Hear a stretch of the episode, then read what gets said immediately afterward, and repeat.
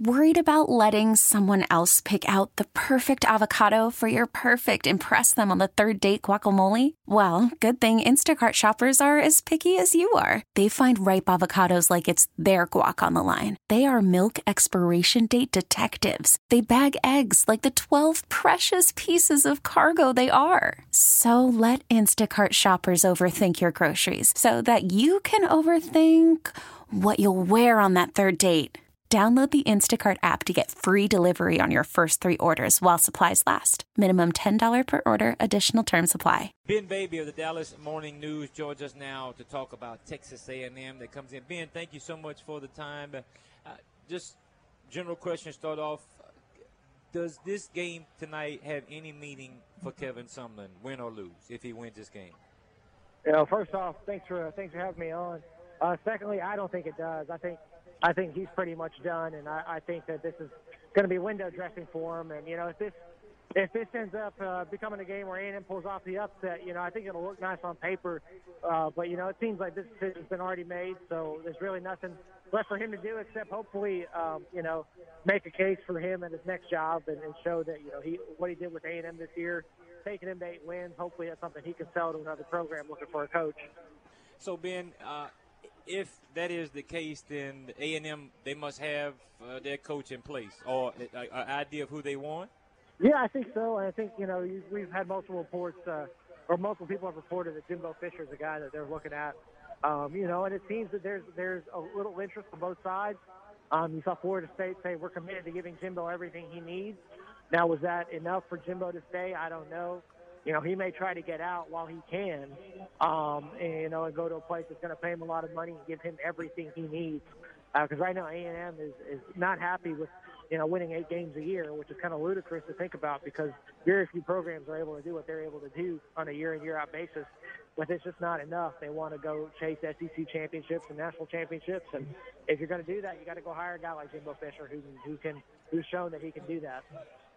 Yeah, and, and I, mean, I guess the risk of it is is that okay, you that that's what's out there, that's what's floating. All your eggs are in one basket, so you shoot for the sky. Uh, if you don't land, uh, you know, get the moon, then what do you do then? Yeah. Is it kind of second choice, second fiddle? Okay, we got a coach, but this is not the guy we wanted. Yeah, that's actually we are uh, Buddy and I were talking about that on the way over uh, from New Orleans into Baton Rouge today. Um, you, that's the thing. I don't know who what they're going to do for Plan B um, you would have mm-hmm. thought it would have been Gary Patterson out of TCU, uh, right. but they just gave him an extension. Um, so, and I think that's what he was looking for the entire time because he was kind of a under the radar candidate to take the A and M job. But I think that he's going to be locked in now for the rest of his career at TCU. So now you look at can you get a guy maybe if you do you see if you want to go get Mike Gundy, do you want to try to get Dan Mullen? Do you try to get Justin Fuente out of Virginia Tech. Really, it's going to be Jimbo or bust. I think at this point, when you look at uh, what A&M's uh, coaching situation looks like. Ben Baby of the Dallas Morning News helping us go behind enemy lines, taking a look at the Texas A&M Aggies. They come into tonight's contest seven and four, four and three in SEC play. Last week they beat Ole Miss 31 to 24. Ben, uh, this team from beginning to end, the uh, tough loss to UCLA, struggled against Nicholls State, kind of righted the ship, played tough against Alabama where where is this team? You've seen this team all season long. Uh, have they developed into uh, you know a ball club? Is, is, this what you thought they would be? Take us through the season and where they are going to this final game in the regular season. You know, I think they are exactly who we thought they were going to be. I had them pegged at six and six in the preseason. They've, you know, right now they're they're they're a little better at that, seven and four.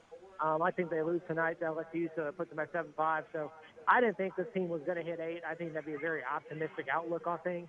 Um, A&M did a really good job of winning tough games. You know, that South Carolina game, that was a, that was a good win for them. Uh, Florida, that wasn't an easy win. They they needed a field goal late to win that. Arkansas was a win in overtime. You know, they've they've come up with some gritty wins throughout the year, and I think they rebounded well from that bad loss to UCLA. But on the flip side, you know, looking back, I don't think there was ever a case where Kevin Sumlin was going to get enough wins he needed to to win because or to stay here because I mean you go back and look at it. If he won eight this year, you know you put any combination of eight together, and it doesn't seem like that would have been good enough. He really needed to win nine games, and I don't think that was going to happen. So, and I think the writing was on the wall the moment the season started that that he was going to go, and we were, we were everything that's happened so far this season's kind of been, um, you know, it's easy to forecast. And being on on the LSU side of things, when you look at A and M, what they have to guard against uh, this matchup, this is the only team in the West that A and M is yet to defeat since they came into the conference. Uh, what type of matchup is this for A and M when they look at time trying to take on an LSU team that more than likely is going to come into this contest wanting to rush the football? Yeah, I mean that's going to be a thing. Is A&M's front seven good enough right now to? Uh, is their front seven good enough right now to stop Derrius Guice to control uh, the line of scrimmage and be aggressive at the point of attack?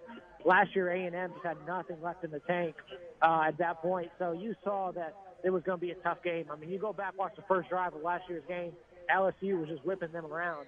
Um, this year, I don't think that's going to happen as much. Uh, but you go back and look at Auburn was able to run the ball really well against them.